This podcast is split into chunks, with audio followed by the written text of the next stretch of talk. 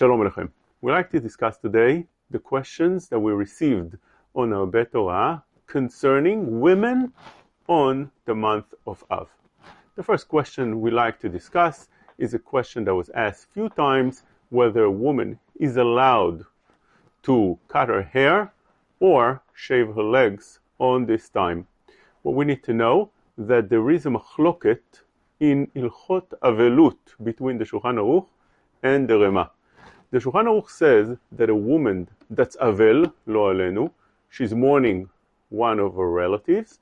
On the Shiv'ah, she's not allowed to take a haircut. But after the Shiv'ah, she's allowed a haircut, especially if she's married or she's a girl in Shidduchim or get to, gets ready to go in Shidduchim. Therefore, because of that, in order to look nice, she's allowed to cut her hair and shave legs. Says the Or that this will be the same thing in the time of the month of Av and even Shavua Shechalbo.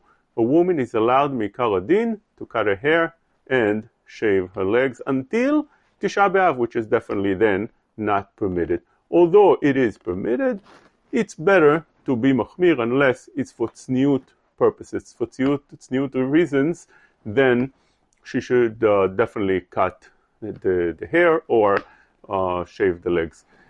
According to Ashkenazim, the Rama in Ilchot Avelut was machmir in that time, even after the Shiva, and therefore the poskim say the Pri Megadim brings down that men and women are the same at that time, and even from Yudzayin Betamuz, from the beginning of Ben HaMetzarim, women should not cut their hair. Rav Moshe was Mekel.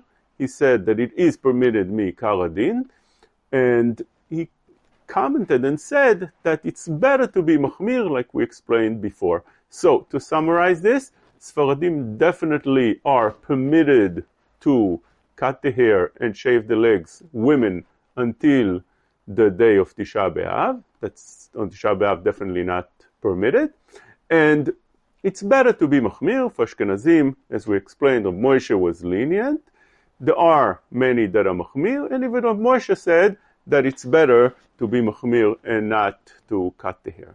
This is the first question. Second question that was coming around again and again is whether a woman is allowed to have manicure and pedicure at this time. So, manicure and pedicure is cutting the nails, shaping the nails, and therefore such a thing is a machloket, the Taz and the Magen Avraham, on Shavua Shechalbo. Before Shavua Shechalbo, before the week of Tisha B'Av, definitely it's permitted, but within the week of Tisha B'Av, there is a machloket. Mishnah Berurah brought those two opinions, and therefore, if a woman must do it, she could do it, but it's correct to be machmir since there is a machloket over that. What about putting makeup or or or nail polish and things along those lines? The poskim permit putting those makeup until Tisha B'av. Tisha B'av there should be machmir. The Nitei Gavriel brings from Moshe Feinstein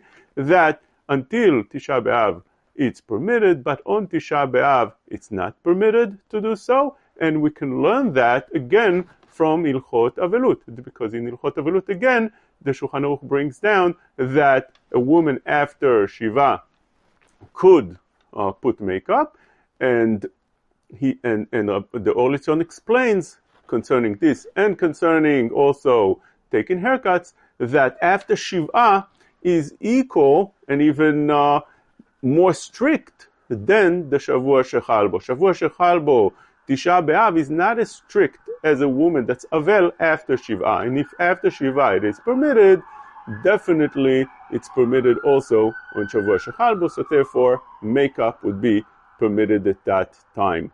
Shulchan Aruch also speaks about in Ilchot Avelut coming the hair, if a woman needs to shape her hair, comb the hair, or fix the hair in, in, in a shape, that would be also permitted for a woman that's Avel, and therefore it wouldn't be any difference on uh, this time of Tisha B'Av, whenever a woman needs to fix her hair in any, any way, it's permitted to do so.